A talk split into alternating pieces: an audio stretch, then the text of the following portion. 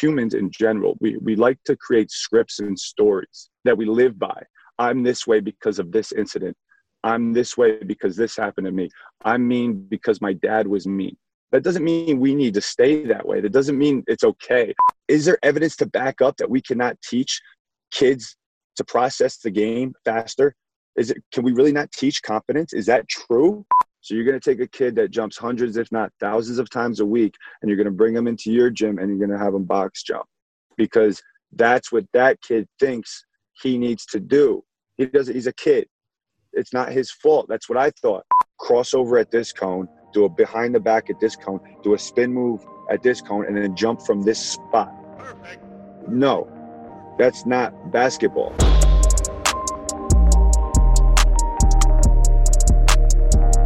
All right, Bobby, we're live. How you doing, buddy?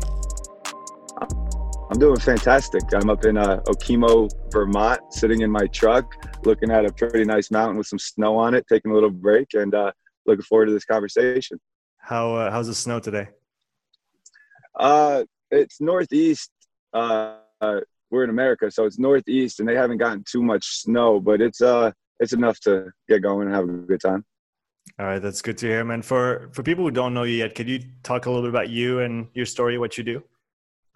Uh, talk a little bit about my story is tough. I've got, I've got a pretty wild story. So, um, so give us the give us the short version, and then we'll dig into the longer version after.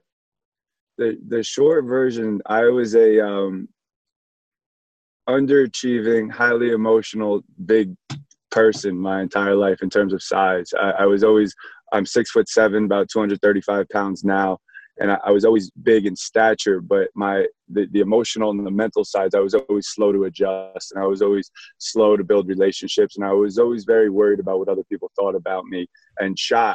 I, I have a big family. I have six sisters. Um, my dad has been my best friend since I, you know, since I can remember. I grew up hunting, fishing, uh, playing sports, and uh, that you know, sports and hunting and fishing for me all kind of lumped in the same thing. It was a way to spend time with my best friend, who was my dad, who ended up being my best friend in uh, my my uh, my best man in my wedding. And um, I was always active, and I was never a specialist in terms of uh, playing one sport. I ended up getting into basketball, playing professionally. Now I train mostly basketball players, but growing up, I was on the swim team. I played tennis, I did karate, I played uh, football, basketball, baseball. Um, I had hockey skates. Not that I ever played hockey, but like, like I was just doing everything. So I never was really good at any of them. I was, you know, I would make the travel team, but I wasn't. I was never a superstar. I was never good. So now that I got to high school, I grew. I had a huge growth spurt. I went from like six foot to six six from my freshman to sophomore year. And again, I was late to develop both uh, emotionally and I was late to develop physically. A lot of the kids were shaving or had hair on their legs at ninth grade, and I, you know, I went to college and I wasn't shaving yet, so I, I was a baby. And um, by the time I specialized in basketball, I, I, I, never built the confidence in that one area to be a great high school basketball player. So I, I dreamed of playing Division One, and I, I ended up playing Division Three basketball at a school up in upstate New York. And um, that's where my life kind of took a turn and it, it took a bad turn a, a, wrong turn. And like i said growing up i was always kind of worried about what table i sat at in the lunchroom or you know what other people thought about me and i was never overly concerned about what i thought about myself because i didn't think highly of myself. I wasn't confident. I didn't believe in myself. My mom told me i could play professional basketball and i didn't believe her. My dad told me i should shoot more on the basketball court and i didn't believe him right? And I was always I was a people pleaser. I wanted to make my coaches happy, and I knew hard work. My dad was captain of a crew team, so he's a rower, right? And I mean that's a sport that is it, it's more grueling than any other sport. You row as hard as you can, and then you row harder. You know, and he was the catcher on his baseball team. He was a football player, blue collar guy, and and I knew how to work hard, but working harder never equated to actually performing well for me. Like I, I if I was alone with my dad in the park, I was great. I could hit three pointers and I could do all these different things. But the second that there was a light on me, the second that there was a performance component and competing, I, w- I was too worried about running plays and I could never be present and really put it all together. But I would, my, my, my answer to that was work harder, right? My answer to that was, you know, more weight room, more, more training.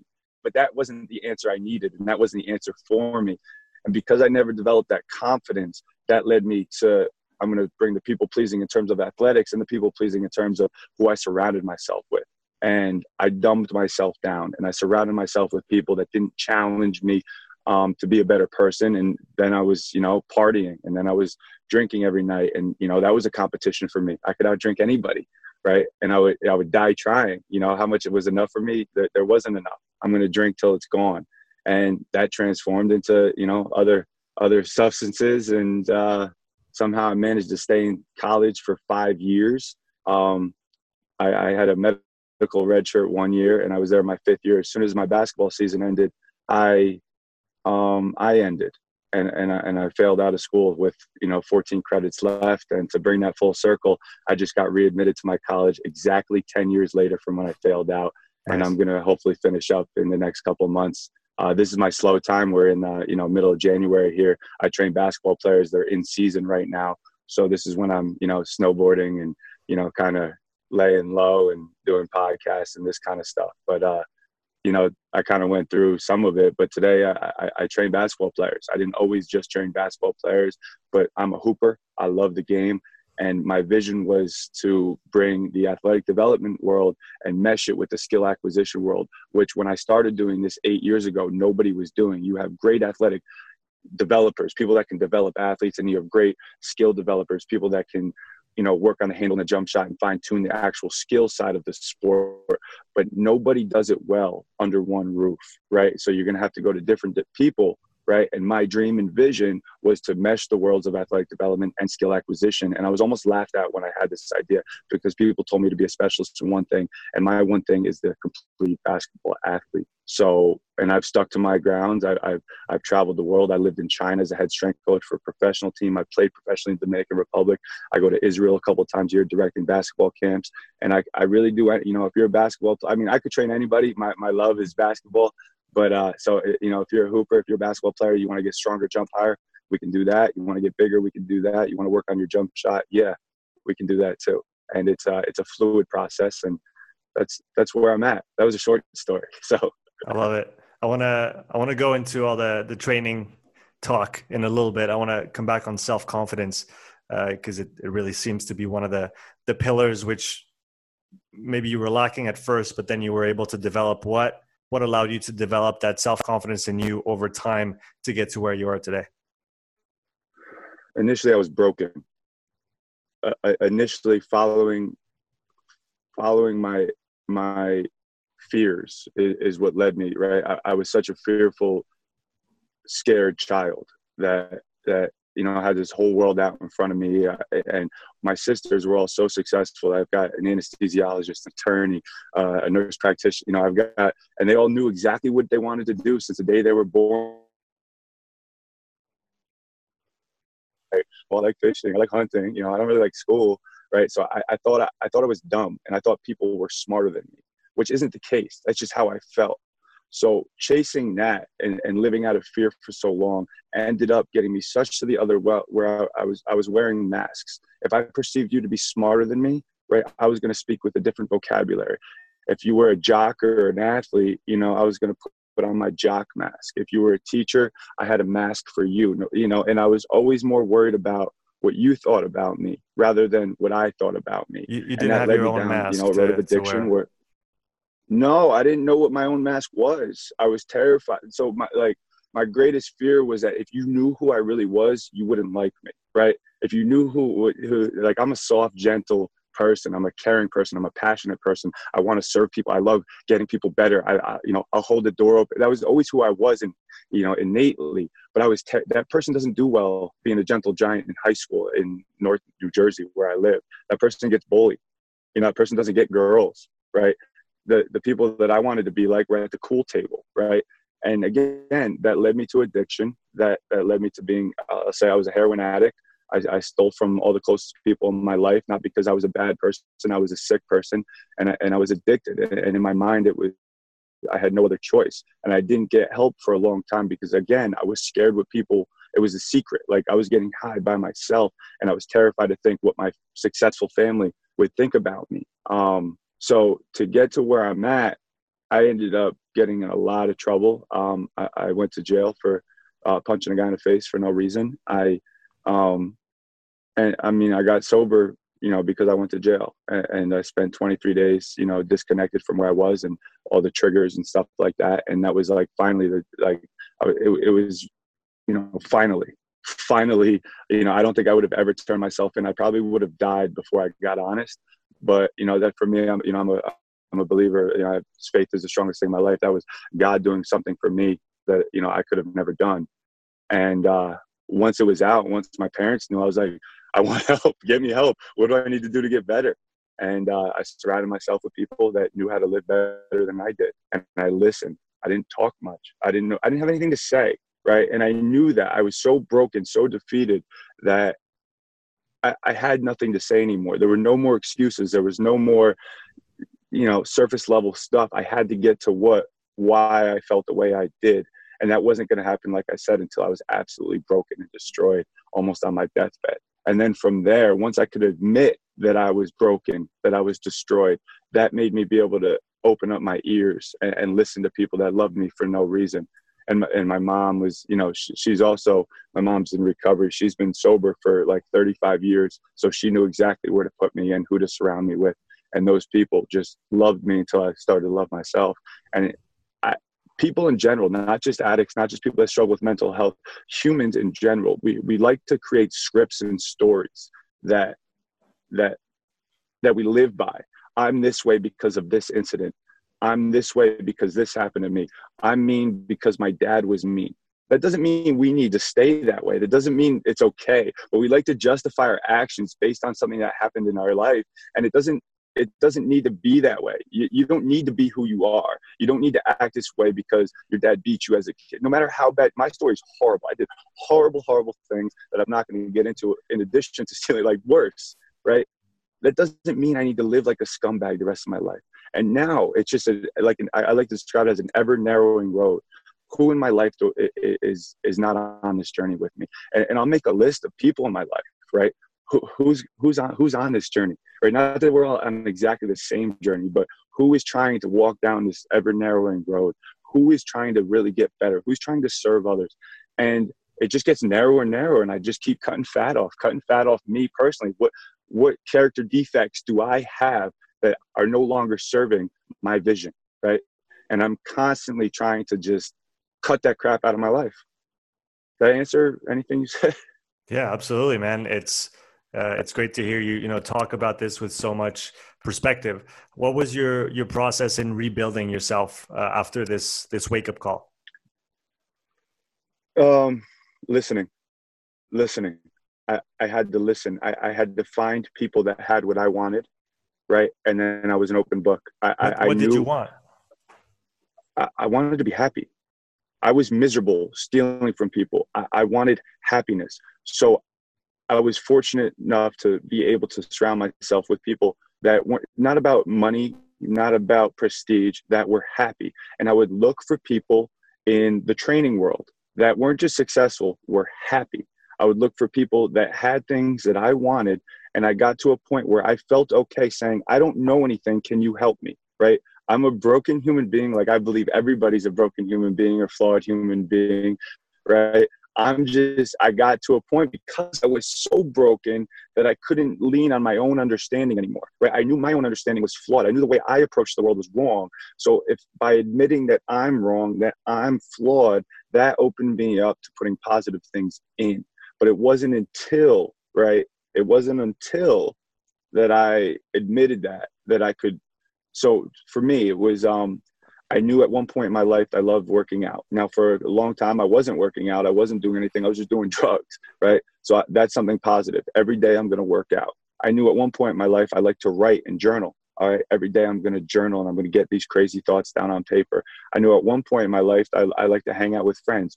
So you know these are all different areas of my life so who are positive influences on me who are the friends that i haven't talked to in 10 years because when i went to doing drugs they stayed true to their morals right? And i reached back out to those people. I reached i was fortunate when i was uh, in high school and college and playing that i had unbelievable trainers on both the skill development and athletic development side of things. I reached out to them hey what do i have to do to work for you?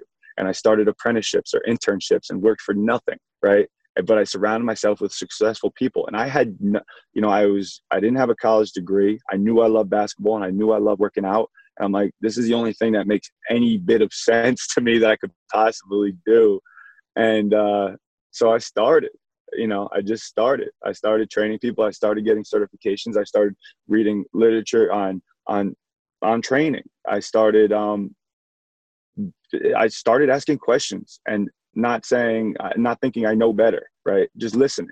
And I, I, was again fortunate. I was blessed to grow up where I grew up. I know how many people don't have the resources that I had, but growing up in a suburban, you know, pretty well off neighborhood, I had unbelievable resources. And now I was confident enough to go to them and be like, hey, I don't really know what's going on, but can you help me? It, do you, how underrated do you feel the skill of as of saying I don't know is as a coach today?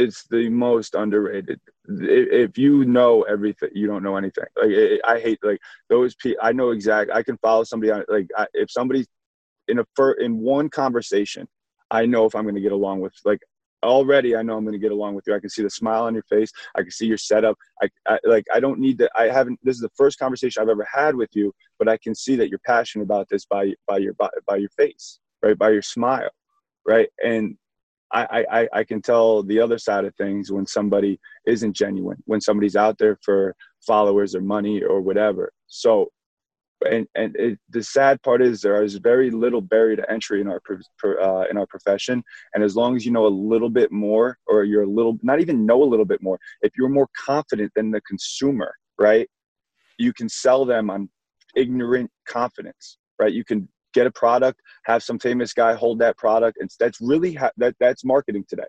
Let's come up with something. Let's put it in the hands of uh, a famous athlete, celebrity, right, and make them and pay them to say they like this, and they sell millions of dollars worth of product. Or you know, let's develop a jump program and get you know world class athletes to come film for a weekend.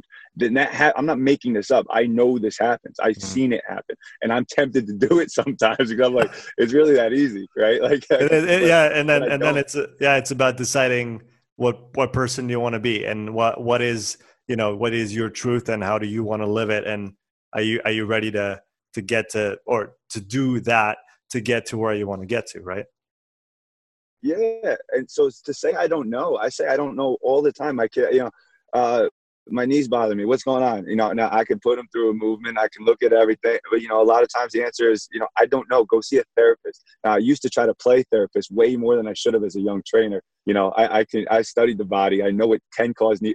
Now it's like that's not what I was. I decided, you know, eight years into doing this full time, I don't want to get into pain right? I, it's there's better people than me. Could mm-hmm. can I figure it out? Yeah, but if I have six athletes there and I'm focused because I, I work semi privately, right? And you have knee pain, it's a lot easier for me to be like, hey, why don't you take a week off from me and go see my buddy down the street who's a phenomenal therapist? Well, he will give you one-on-one attention, right? And I used to do more one-on-one training, so I did more of that kind of you know stuff, rehabilitative, whatever. And now I don't. I, I don't know, you know, I, I think I might know, but I don't. And even the therapist doesn't know. He just has more experience with that than I do. So, um, you know, I'm, I don't know, and I refer him to somebody that doesn't know, but let him deal with it. That's his, you know, he's got the, the doctor next to his name. So, so that's that's the part you don't know, or you you would rather not venture out saying that you do. What are you confident saying that you do know? I know I'm going to do everything I can for you. You walk into my gym, and I know this not i'm not saying this haphazardly. I'm not saying this on some ego trip. I'm saying this because these are the reviews that i get. These people parents dads family members they come to me and tell me how much i'm impacting their child's life right? This is this happens to me on a daily basis. I get my high school athletes who are some of the best athletes in the country at this point sending me you know we have I don't let everybody get my personal number because I, I, really focus at this level where I'm at now. I focus. I have, I a, you know a group of about 20 kids that I really put my all into, and if you're one of those 20 kids, right? I, it, it's every and I have other trainers underneath me now that also do the same thing that I do. But if it's getting into college, you know, I'll you you're not just using me for that hour you come to me. I'm gonna I'm gonna be part of your life now. Like you, you come into my gym, yeah, you're gonna come in three to six hours a week in my gym, but you're getting me the 180 178 hours, you know, in a week. You're you're getting me. I'm I'm there. If you're in here, I'm on your team. I don't care. You know, you come in, you're a bad kid, you don't listen. I'm on your team. We're gonna change that. And I, I, I tell hard truths. I don't tell kids what I think they want to hear. I tell them what they need to hear. And I, I lost a lot of kids along the way doing that, but now I have a culture, right? So it's a, it's a slower path than getting a celebrity to endorse me, right? Which I could do. Like I have guys, I have huge, like I have them, right? But I don't use that. I, I treat that guy the same way as I treat, you know, a, a, four, a 14 year old girl learning the game. If I'm going to give you my time, I'm, you're in front of me, I'm serving you.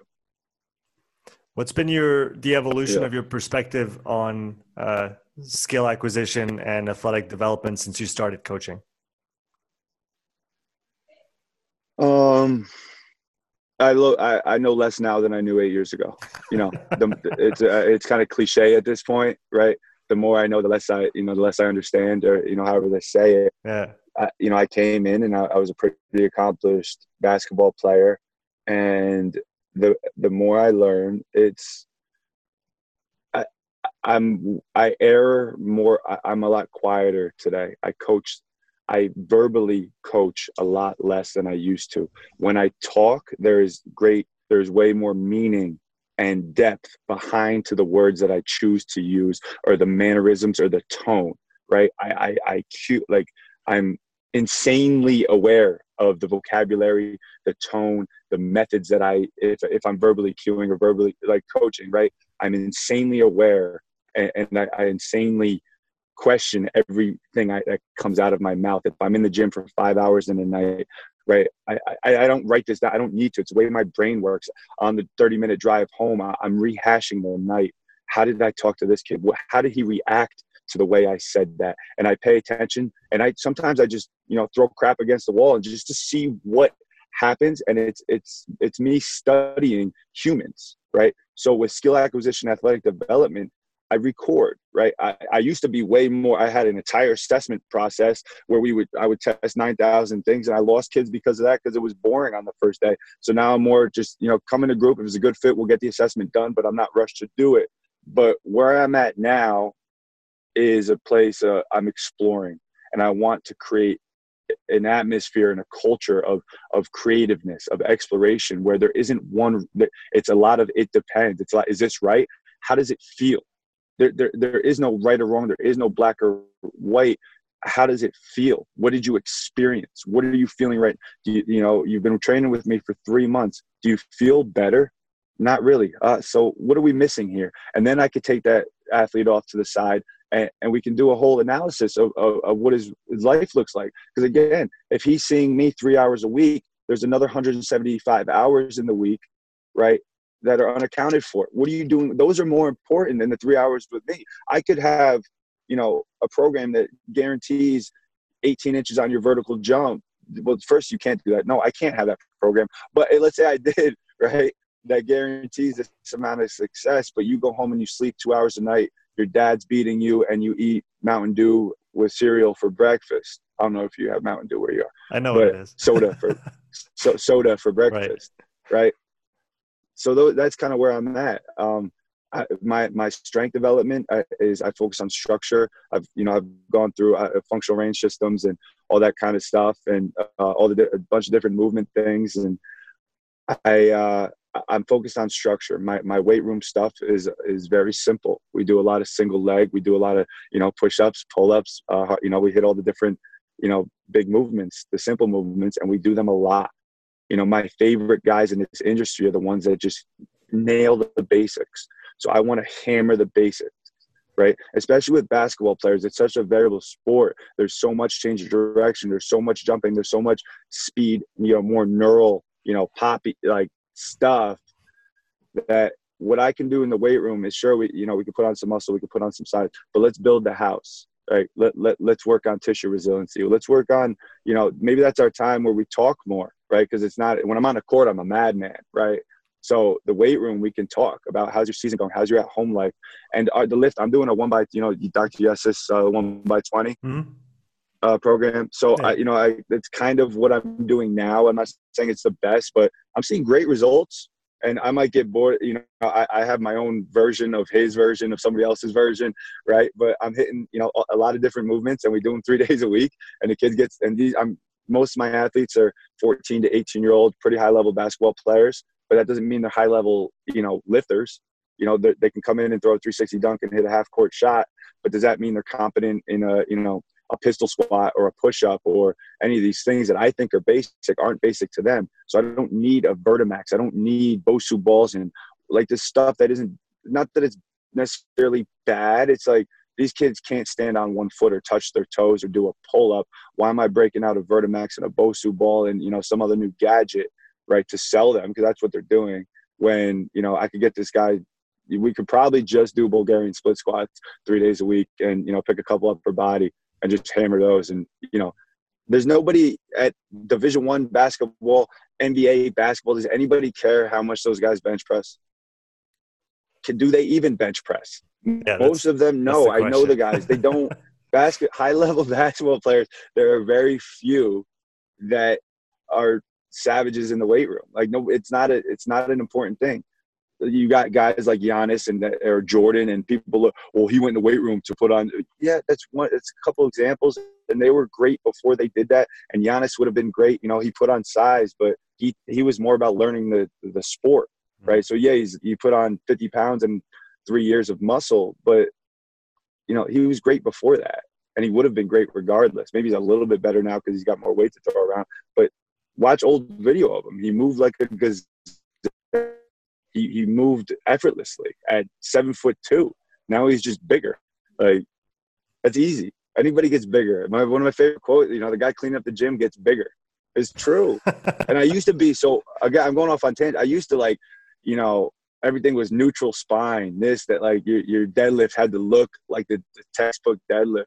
One, we don't really deadlift too much anymore because again, I'm training basketball athletes, right? And that's a complicated thing. And to do it the way that I think isn't going to hurt them might be wasting more time than if I just had them do a single leg pistol squat or some other, you know, single, you know, dumbbell, whatever mm-hmm. variations that are they, they pick up easier. Let's let's get to things that are going to create progress, actual mm-hmm. progress, faster than it will teach me then it will take me to teach them a highly technical compound movement like a like a deadlift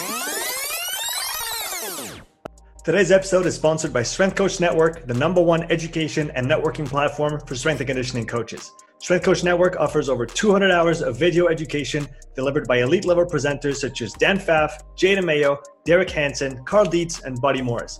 If you work with or want to work with team sport athletes and take your coaching to the next level, you will find everything you need to know on topics such as speed development, plyometric training, conditioning, rehab, program design, and much, much more. Strength Coach Network also allows you to interact with hundreds of coaches from all over the world, ranging from top NFL, NBA, and MLB coaches all the way to the grassroots level. You can ask questions, respond to popular threads, and get valuable insight from the best in the business. Strength Coach Network also covers career and business development tailored specifically for coaches. If you want a resume critique, need to get ready for an interview, or are looking for professional networking advice, go to strengthcoachnetwork.com slash upside to get your first month at half price. That's strengthcoachnetwork.com slash upside. Yeah, it's, it's really great having someone like you on that sees both sides, that sees the athletic development side and then the skills component of the sport. Because I obviously talk to a lot of uh, strength and conditioning coaches uh, on the podcast. That's that's kind of what I do. But at the end of the conversation, we often get to the point where, well, with, all this is great, but you know what effect is it going to have on the actual sport? And that's where you come in the skills coach. And and at the end of the day that's where you make the difference on the court. And in many sports obviously some sports are more reliant on your physical development thinking about rugby and, and stuff like that. But even then you get masters of the sport that don't have outstanding physical qualities but they just read the game and play the game better than everybody else.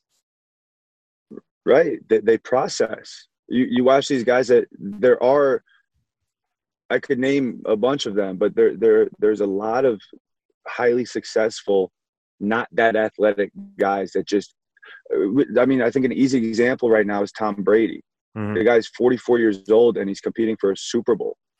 Right? That's the guy he was never never even now he's 44 and he like it's not like he was you know some world class athlete and now he's 44 i can that would make sense. He never had any t- watch the guy run. He was an out of shape guy coming out of college and he's probably the greatest quarterback of all time. I hate him. I'm not a new england or no i'm not a tom brady guy. But like like he's the greatest ever and he's not that great of an athlete. What is that right? How do we where that those are the outliers right? I love studying outliers both on the athletics out athletic outliers insane athletes like usain bolt or you know anybody pick in that spectrum and then also outliers on like the brady side of things. Like what did they do? How how do they like why, how do they process information? How you know then you look at leadership skills and, and, and things like that the intangible people call them intangibles and that's where i even start to question are those qualities intangible? People you can't teach vision. You can't teach pace. You can't teach the met are you sure? Like is that i think that's just again one of those things scripts or stories that people have been saying for generations that is there evidence to back up that we cannot teach kids to process the game faster? Is it can we really not teach confidence is that true? Again i don't know. And there, i'm going to come back to it. I don't know.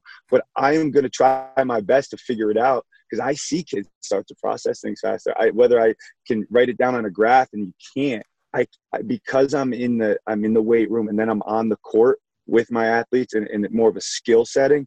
I can see the progress. And if I was just doing the weight room, I wouldn't be able to connect the dots. And I, I know when I make a small change in a program or a small change in how I teach things or a small change in um, the way I approach the skill side of things, I, I, I, mentally record what works and what doesn't. I'm constantly refining that process. And again, now it's a more creative and explore. I want these kids to just explore, right? I, I, I want them to get uncomfortable and, and realize it's okay to be uncomfortable. And not just uncomfortable, like intimidated confidence things, like put them in vulnerable positions and, or like, you know, game modify different games for them to play and figure out and rely on each other and communicate and do all these things that, you know, are quote unquote unteachable, right? I want I don't want just resiliency in terms of their tissue, in terms of their body. I want resiliency in their confidence. I want resiliency in their mind. I want resiliency in how they see themselves when they wake up in the morning. Every morning, what do you see when you're brushing your teeth? Do you see somebody that isn't capable of great things? Or you really believe that you're put on this earth for a reason? And what I do, I think, I, again, I don't hear. I do. I do surround myself with people that are similar to me, but I don't meet many people that that have a conversation similar that we're having right now. Right?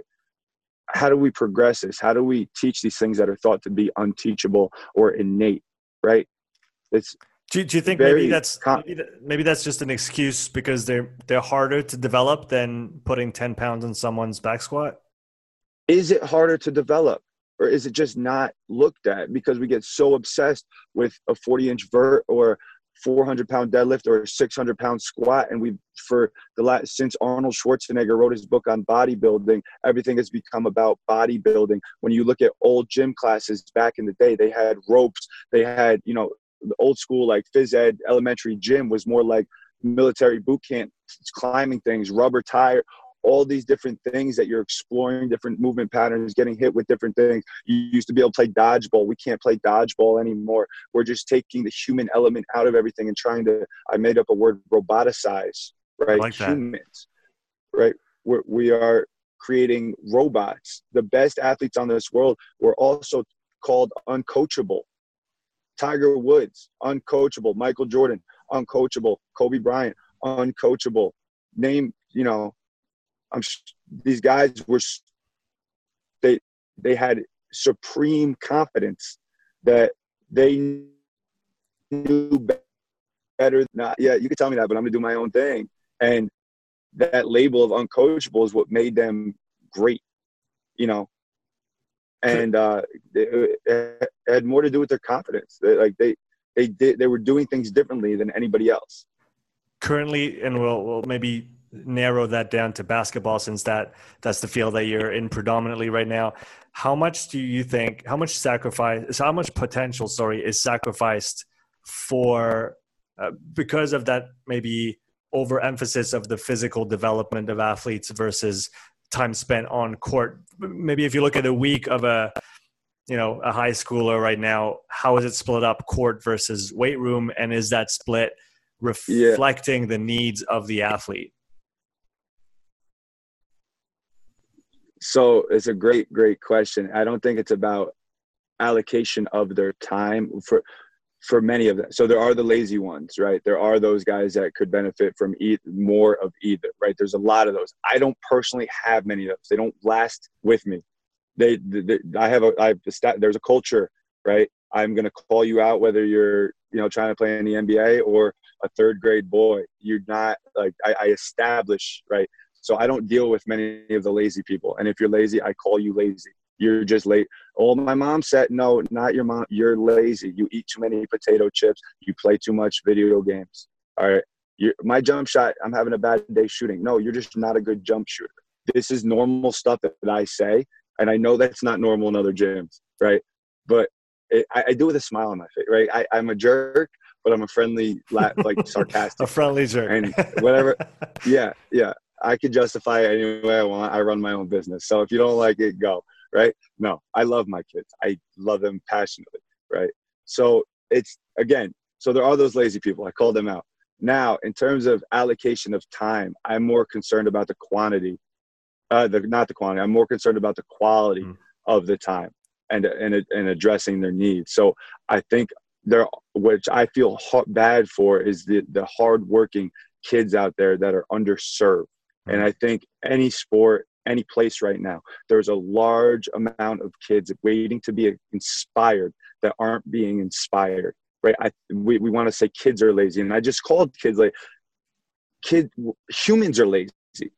Okay, not kids. Kids are kids. It's not their job, right? They need to be, and you know what? If it's a lazy kid, he's a lazy parent, right? That's why he's lazy. He comes into my gym, if he lasts a couple weeks, he's not going to be lazy anymore because I don't stop. I don't change. I'm not lazy. I work my butt off, right, to get to where I am. And you want to be good, you're going to work your butt off too. And if you don't want to, go somewhere else that's going to tell you, you know, it's okay to be chubby. And I, I don't call kids out for being fat. I don't know why I said that. I would, I would say like you eat too many potato chips or something. But it, so it's more about like there, everything has gotten to all right, so I, will use the basketball world. You go into a gym other than mine, most, I'll say some high percentage of gyms, 90 something percent of gyms other than mine, and you say a basketball player. What do you think the first thing they're going to do with that person is? In the weight room with a basketball player. What are they doing? What are they working on? I don't know. Squats. Squat. Jumping. Okay. Yeah. You have a you have a you have a basketball player, and in America or in Jersey where I am, if if you're any type of basketball, player, everybody specializes early now. They all do it. Right. They play basketball 365 days a year. All right, describe the sport of basketball to me. What do they do hundreds of times a day? If you're playing the game of basketball, they jump. What are you doing? Jump, jump shot, right? A euro step is a jump.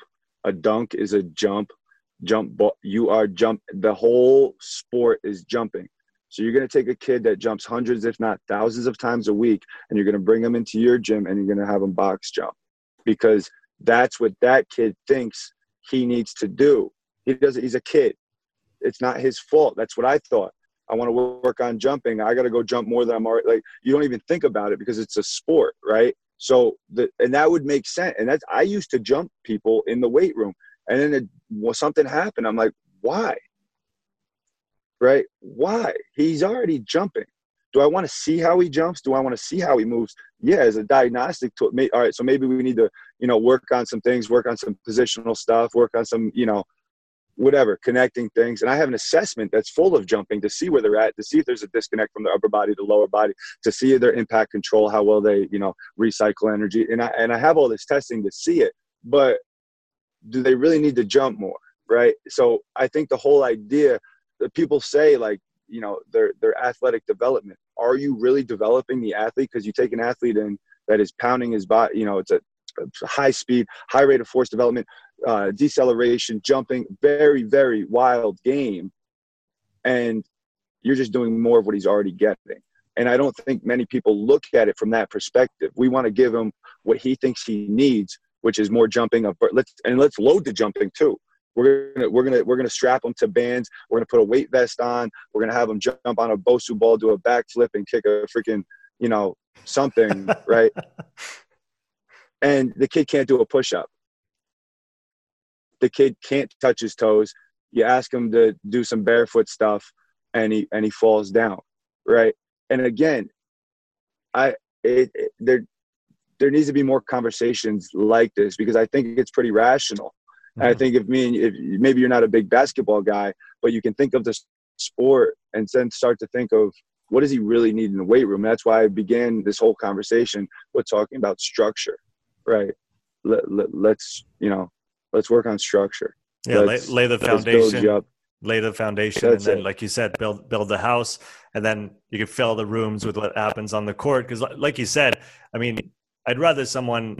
I, I don't work with any basketball players, at least not right now. But if I did, I'd rather they spend their time jumping on the court with a ball in their hands because that's going to be right. You know, appropriate for the sport. So than, than isolating it in the gym as a as a physical quality all by itself with no with no context because that's really what it is. The court is context, and then like you said, to read the game, to look at the where you are in the court, uh, where are your where are the opponents, where are your uh, your team your, your teammates, and that's going to be how you develop the, the division as well, and and everything that goes with it. Not not on a jump mat in a gym.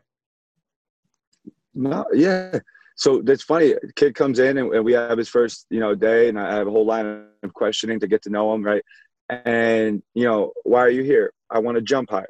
And even that, do you want to jump higher or do you want to dunk? He goes, What do you mean? I said, You said you want to jump higher. Do you really want to jump higher or do you really want to dunk?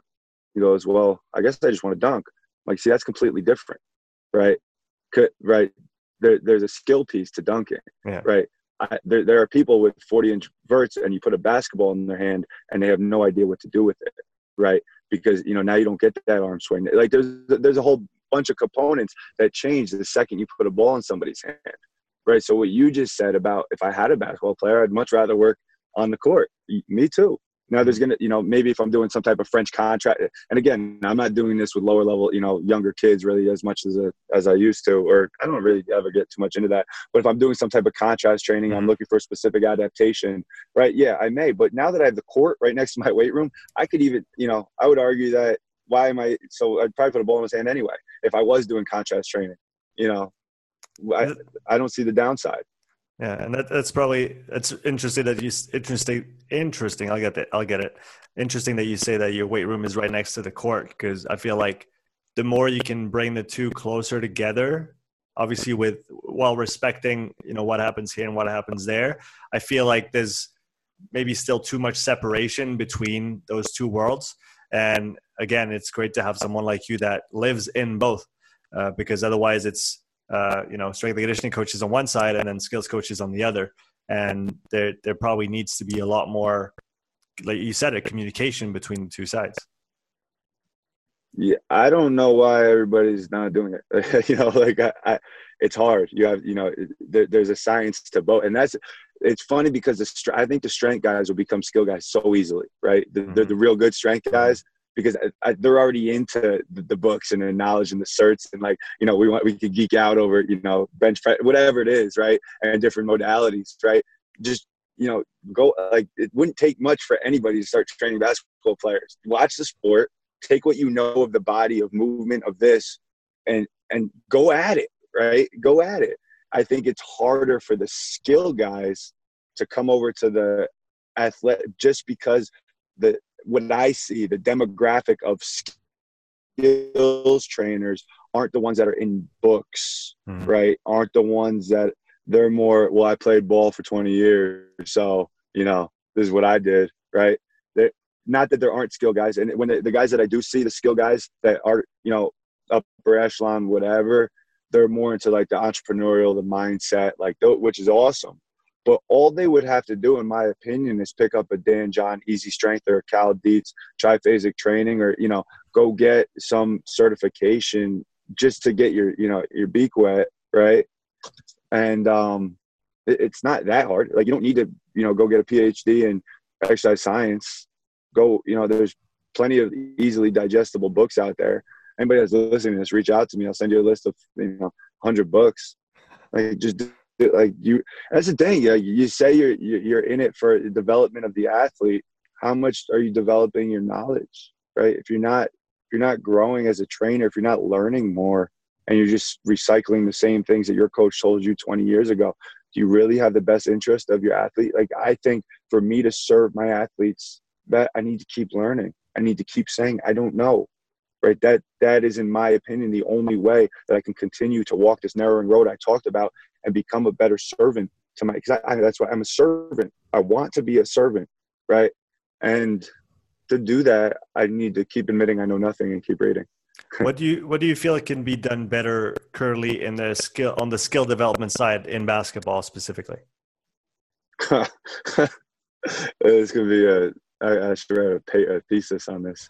Um well, I, I don't even know where to start. To be honest, what needs to change in this? Uh, so we'll stay in basketball. Yeah, and skills specifically. Yeah.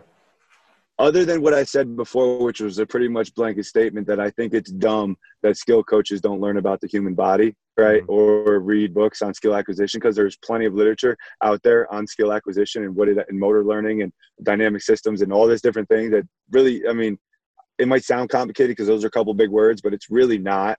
Like get kids to explore their movement capabilities and try new things, and they're going to learn and pick up new skills. I think that's as easy as I can say it, right? Mm-hmm. So what do I see missing is that I, will use the, the the robotic term that I use, but roboticizing these kids where it's crossover at this cone, do a behind the back at this cone, do a spin move at this cone, and then jump from this spot. No, that's not basketball right? That is not the sport, and that is not going to have transfer to the competition. That's what I did in high school, and that's what I was good at. But when it came to 10 guys on the court, a coach yelling at me, fans cheering my name or calling me out, and it can't, when, that doesn't withstand the pressure of competition, mm-hmm. right? So, how can we build resilient minded, effortless athletes that can withstand the pressures of competition, right? And that is my framework of thinking for how I approach every single thing I do in the gym when it comes to skill development. How is this going to prepare them for what they're going to see when they compete, right? Now, younger beginners, right? Lower level athletes, my job with them is to inspire them. And that's when I become, you know, a, uh, a role model, a mentor, a, a funny guy, somebody you know, if I have a, I, we have some, you know, third, fourth grade kids walking in the gym, am I to, no, I want them to love the sport that I love. I want them to see the joy in competition. So that's where I game I gamify everything. You know, and, and I, I, don't want. So I walk into gyms right in town, like little like local rec, you know, le- local leagues or whatever, and I'll and I'll watch a practice at the end of a practice, and there'll be a line of six kids on one side and a line of six kids on the other side, and then the one kid is going up, you know, for his layup or whatever move, and then the other guy is getting the rebound, but you have 10 children standing right? Is that the best use of their time? You have 10, there's 12, whatever, for this example, there's 12 kids, two are actively in the drill, and then there's 10 standing there, picking their noses, whatever, not paying any attention, not engaged, not, you know, not even deep practice, not even, you know, surface level practice. There, there's nothing happening to them for 10 of the kids. They're, and I see it all the time. This is like I walk into a gym. This is what I see because uh, uh, some father is coaching, some dad is coaching, or whatever, and literally there's ten kids standing there not paying any attention. That's not right. You you have one hour with these kids. So the hour, like I have rules. My trainer, uh, A B D, always be dribbling. Our beginner groups, everybody in that kid, if they're waiting in line, they're A B D. Always be dribbling. They're just dribbling. You better be dribbling right? If you're not dribbling, you know, this ain't for you. Go home, play Fortnite, go play video games, right? So yeah. just things like that, get them moving. It's like, is is there complicated things that like I, I think about? And yes, but what I prescribe or what I actually do is, you know, get everybody doing the sport. What's the sport? Basketball. Okay, let's get all the kids playing basketball. You know if they're there for an hour let's have them doing something basketball related for an hour. You know and at that level it might be crossover at this cone. It might be spin move. It might be some of that right? Because it, it can keep them organized and keep them on topic. But um yeah let, let, let's play basketball one of the one of the greatest things that I saw was uh, while I was taking a, a, rugby course. One of the instructors here in Switzerland is probably the best coach I've I've ever seen coach rugby, and it was a class of kids, and they were I believe they were five and six years old, and they never played the game. And he set it up in such a way that within an hour, they were not tackling and stuff, but they were pretty much playing rugby with all the complicated rules that it involves just by layering games on games and ball in hand and confidence and, and laughter. And he, he the first thing he said when he got there, I'll never forget that he said, so guys, uh, I want you to know one thing before we start. I'm a magician. And so anytime, yeah. anytime I say uh, candle, everybody has to go like this and you can't move until I say, and he picked another word. And all the kids just were like mesmerized by this guy who just showed up and said he was a magician. And then from there, they were, you know, they listened and they played and they laughed and they had a great time. And, you know, most of them understood the game of rugby without even knowing that that's what they were doing uh, by the end of the hour. And like you said, that's, that's probably a lot more appropriate for the kids that age and even, even older to learn and explore and have a good time than to than to you know be put in that frame of the drill sergeant and this is how it's going to be done in A to B. Yeah, and I I think at that age, and I would argue again any age, my you know one of my main jobs is, is to be the ignition. I don't know if you ever read Talent Code by Daniel Coyle, and, and he yeah. talks about ignition, right? And being being that ignition. And, and I read that, and, and it would be you know one baseball player from the Dominican Republic or you know one person that that made everybody think it was possible right? And now with my story of being a drug addict and you know being just you know scum of the earth or whatever to to where I'm at now I, I look at myself as a miracle right? I do. I look at myself as a miracle. And I can now knowing I've overcome, let's say, tragedy, I've, a tragedy, I've overcome these things. I know that I have done miraculous things with my life at this point. And I say that as humbly as I can, not look at me, look how miraculous I am. I know the amount of people that have died, right? Like I have friends die all the time, right? People have died that live similar to me. Many, most of them do, and most of them never get better. So I am a, a, a percentage, right? A very small miraculous percentage of people that go through the addiction that I went through and come out and see the other side, right? And now I can use that passion for overcoming obstacles to be that ignition, to ignite young kids. And for younger kids, it might be calling myself a magician. Or for me, I, you know, I, I, it's funny you said magician. I usually go around like I'm a Terminator, right? right? I'm a Terminator. You must, you must obey me because I'm a Terminator. Like, what's a Terminator? I said like a bionic machine Right? What do you mean? And I like, give me the ball and I'll go up and dunk the ball or something like that, right? and then, oh my gosh, you can dunk. Yeah, that's what Terminators do, right? And I, you know, I and I can just, I don't like doing that honestly too many hours because I get like, uh, you know, I can only stay in that. But like, if I, if I, work with beginners, one or two hours a week is about my cutoff. But I love those one or two hours. Once mm-hmm. it's like five hours, it's too much with the young kids. Um, because I can't, I don't know, I don't always like to be like that showy. I get, I don't know, just they're they're all nuts, the little ones but I like I love it one to two hours a week. When you you talked about you know developing or letting the kids explore, what came to mind is that it does require some confidence in yourself as as a child, as an athlete, to allow yourself to not just abide by those stringent rules of go from cone A to cone B and do this and do that. So how do you help the kids that you work with build that confidence so that they allow themselves, I guess, to free themselves from that rigid frame and allow themselves to explore and, and try and fail safely to, to then get better. So it's funny to, to lose the rigid frame i establish rigid constraints. But here are my constraints or here are my my rules. Here are my like i i again i i i speak a a bold truth all right to my kids okay?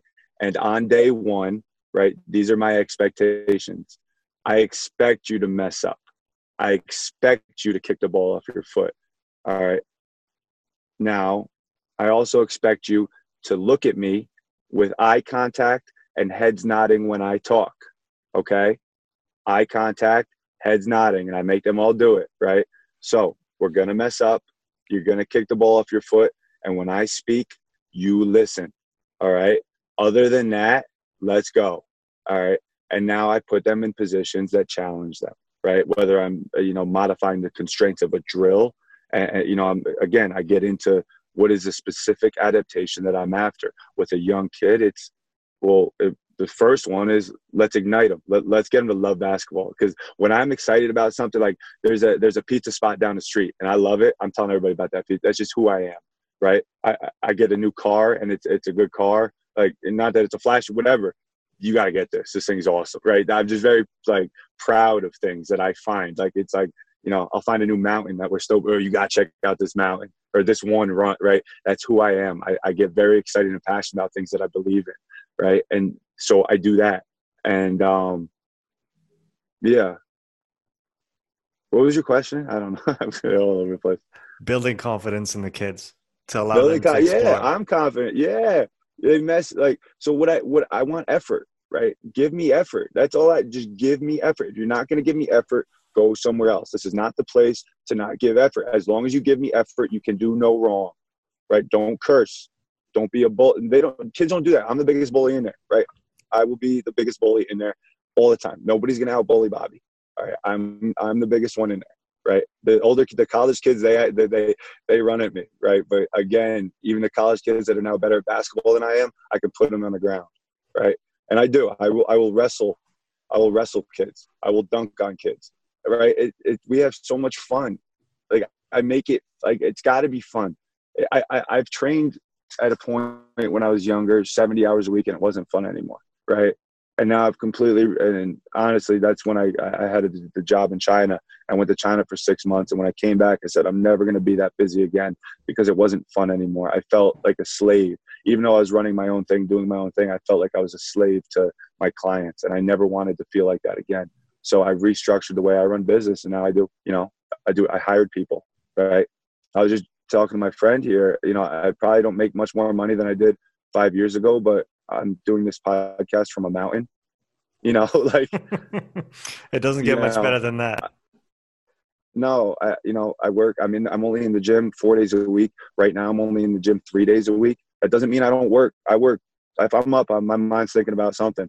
Right. That's that's the way my mind is. If I'm up, I'm I'm thinking about something. I'm working. I'm you know, how can I do this better? How can I do? That's just how I am. Mm-hmm. But I'm only in the gym right now three days a week. You know, and uh, that's what it's about for me like the same way I want to explore different movement options or movement solutions to you know reach an outcome goal right? I want to explore this life.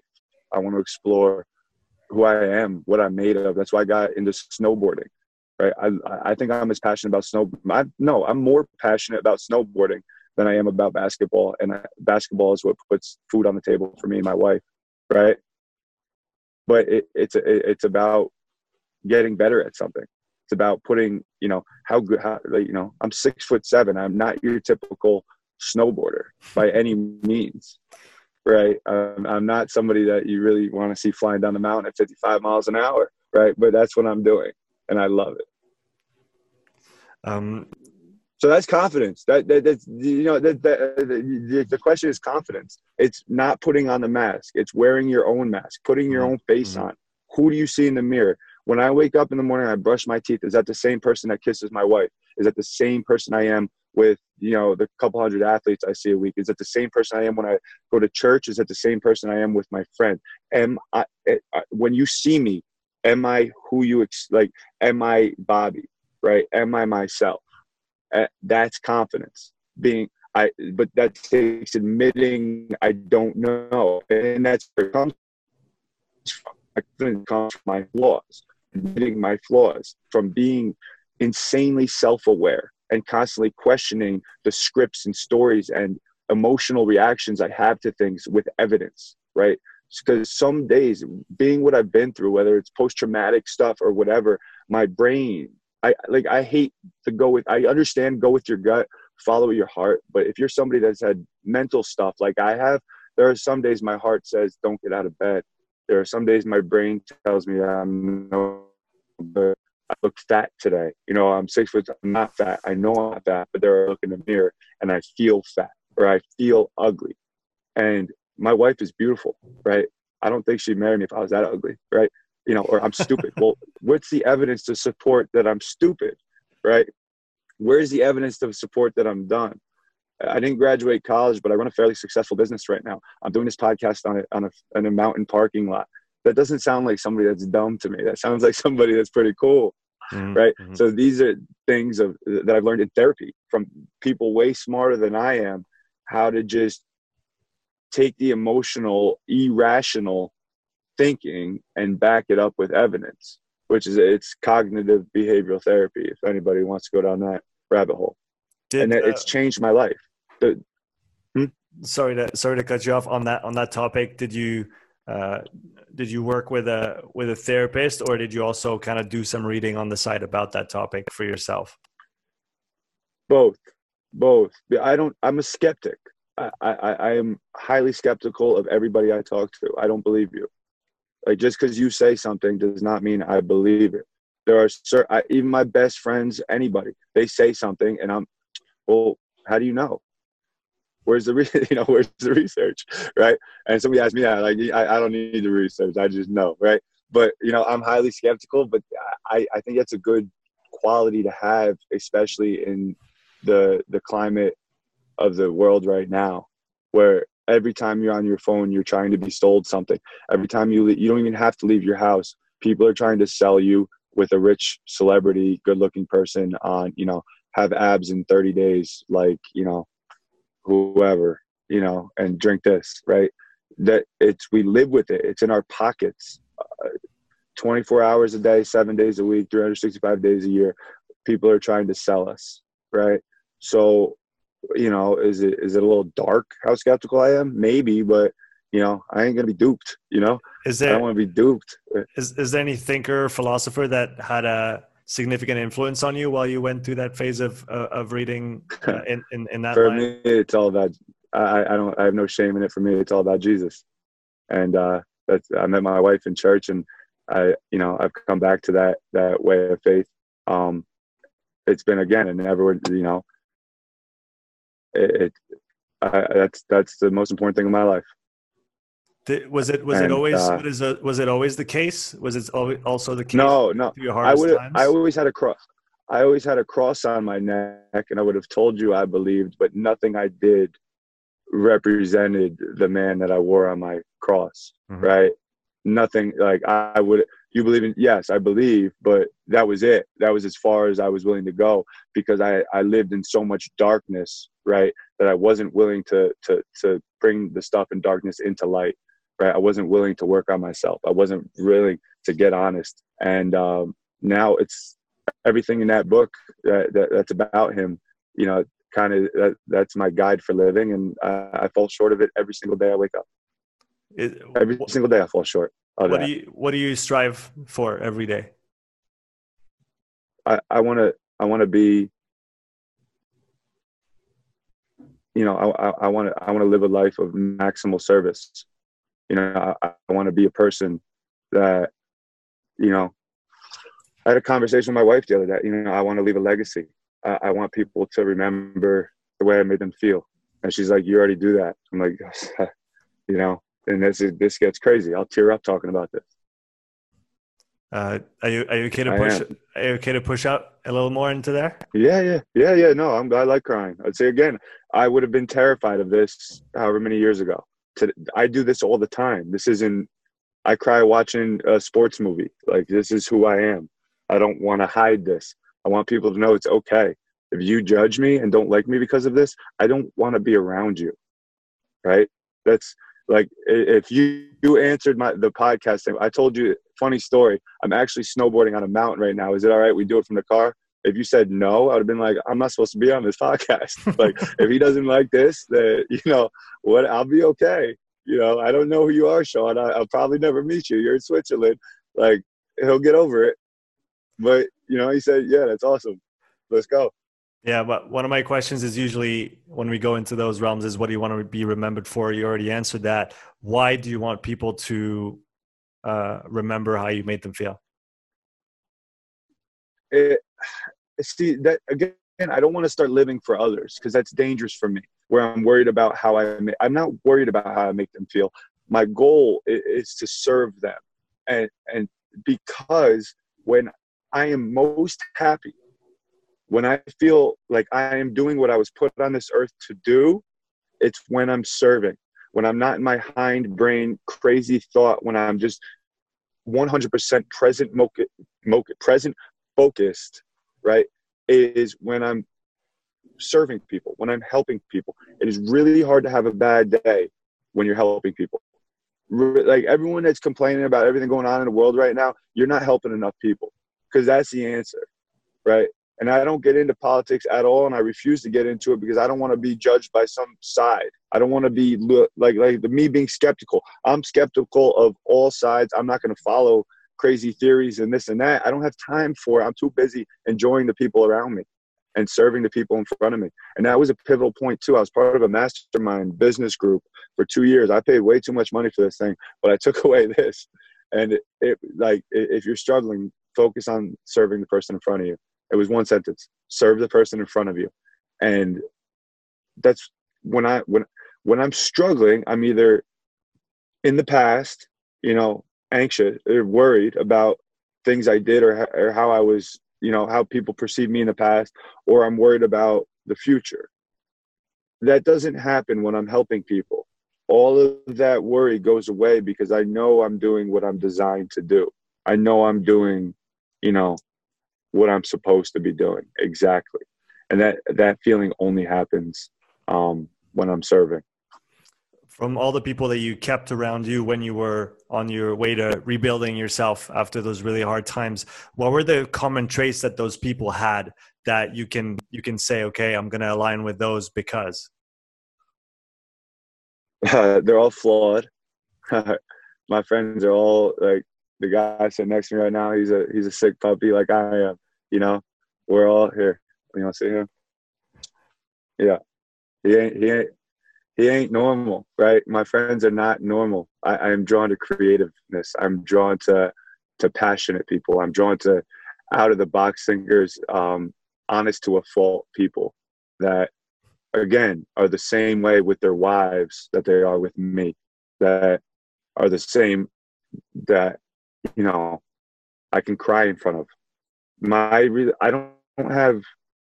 I, see, it doesn't feel I do have a lot of relationships. Like I don't know. I was about to say like I don't have a ton of relationships, but the ones I have, it's I I have I'm blessed with the people in my life, and uh, we're we have like a core group that like my I have all my training network and like those people like the, the coaches that I talk to. But then I have like three best friends, and we're all doing crazy stuff like this all the time. We're going out to you know we're going on a on a boys snowboarding trip in a couple weeks and and we look at our lives and our you know our families and you know you talked about you know how I got better and I saw guys that had done what I had done in terms of addiction and you know coming in with credit card debt and stole from people and jail time and all this and then I saw them like 20 years sober with like a wife and a dog and like a you know a nice car and you know a smile on his face. I'm like how because the way I was feeling when I was broken there I was there was there was no smiling and if it was, it was a fake smile. It was a mask, right? So I gravitated to people that were happy, and uh, that's what I just keep doing. But I've had to lose a lot of people on the way, and it's not. I don't feel bad about it. it you know, maybe there's a little like a little guilt. You know, just you know, trying to be humble, but there's not really any guilt for dropping people. What you know, be- I don't. I don't turn my. Not, yeah. I'll let you finish your thought. Go ahead it, there's a difference between turning my back on somebody and just not and and understanding that they're not again it sounds selfish like they're not serving me anymore. It's not that they're not serving me they're, they're not on the same path that i am right? You're not you're not somebody i want to surround myself with whether whether they're you know drinking too much or you know just we're not we're we operate on different wavelengths. Mm-hmm. this relationship is not important enough to me to deter me from my vision and my dream and and and, and the path that I'm on. I'm so confident in, in in what I'm doing at this point that I'm not gonna sacrifice it for any one relationship. But what that has done is made me value the relationships I do have and the people that are on their own journeys, right? We're not all on the same, but all my friends are on pretty remarkable, pretty miraculous journeys and as long as they're they're they're trying to get better and and they're trying to learn and be self-aware and you know, strengthen their relationships. Um, let's go. Like it's not like I'm, you know, you don't need to fill out an application. It's like, you know, call me. We can talk. Like you call me anytime, man. You know. Yeah. What What advice would you have for people who aren't happy right now? Ask for help. Find somebody happy and be like, "Yo, why are you happy?" You, ask me why I'm happy. I could literally turn this camera around and you'll be looking at a mountain. Right? That's insane, right? You call. Why are you happy? I don't know. I work really, really hard, right, to to have this life that most people will never have, and I'm so grateful for it. And I'm never even grateful. Like I still have bad days. Like I'll have a bad day. I'm like, why am I having a bad day? My life's awesome, right? I got a nice truck. I got a house. I get a dog in a couple weeks. I got awesome friends. I still have bad days, and what do I do? I call up one of my buddies, and he goes, "Yo, you're an idiot. Like, you're dumb. You're not having a bad day. This is not a bad, bad day. Is when you were stealing from people to do drugs. Like that's bad. Like, yeah, you know, you got a little boo boo. Like, put a band aid on it. You'll be okay. This is a, you know, this is a champagne problem. That's not a problem. I don't have any real problems today and it's because of the people I surround myself with. Hmm. If I if I relied on my own thinking, my own flawed thinking, I could get in these rabbit holes of fear. Like fear can fear can overcome me so quickly. And I and I, I speak personally saying me, but it's being a human. We we are and especially now with the amount of things, data, uh, information, salesmen, different gimmick, the amount of stuff that we have to process. I, I don't know again, there's a whole nother rabbit hole, but I don't know if as humans we were designed to, to, to handle all this. I don't know if we are supposed to be connected to everything. I don't know if it's supposed to be like that. You look back and it was more tribal, close knit family units. And that's what I have. Right. So like, you know, I've got a pretty decent mediocre following on Instagram and I'm, you know, I'm out here trying to help kids the best of my ability. And like somebody, yo, your drill sucks. This is stupid. You're stealing. From, I'm like, you know, and part of me wants to go find him and kill him. Like I still have that in me too. Like, does this guy know I'm six foot seven, covered in tattoo, and have knives in my truck? With hunting knives? Like, not that I'm a savage, but like, does this guy know who I? Like, you have no idea. It's probably some like 13 year old little like twerp, like you know, somebody. But you know, if I let that fester, that could ruin my whole day, right there, right. And that's where I have to. I shut it off. I go on Instagram. I reply to positive comments. I delete bad ones and I'm just going to keep putting out good stuff. The, what I think is good stuff. Maybe you don't think it's good stuff. I don't care anymore. If I have like a funny sentence or something I want to put on there, I'm putting it on there. It gets one like, whatever. I might delete it though because you can't have one like. uh, Bobby, I want to say thank you so much for coming on the podcast and, and sharing all this. Uh, where can people find out more about your work? Uh, at Bobby Whyte, B O B B Y W H Y T E. Uh, that's pretty much it. We have a podcast called The Effortless Athlete. Uh, it's not nearly as good as yours, but you know, if you if you're bored and uh, want to check that out, we uh, we have conversations and we talk and we do this, and uh, I love it. So we're gonna keep going. Man, that's that's awesome. Thanks again. I also want to say a big thank you to everybody who tuned into this episode. Make sure you follow Bobby on Instagram. Uh, the links are in the show notes, as well as check out his podcast, Effortless Athlete. And to finish off, I just want to say thanks again to our sponsor for this episode, Strength Coach Network. You can go to strengthcoachnetwork.com slash upside to get 50% off your first month. And I'll see you in the next episode. Ciao.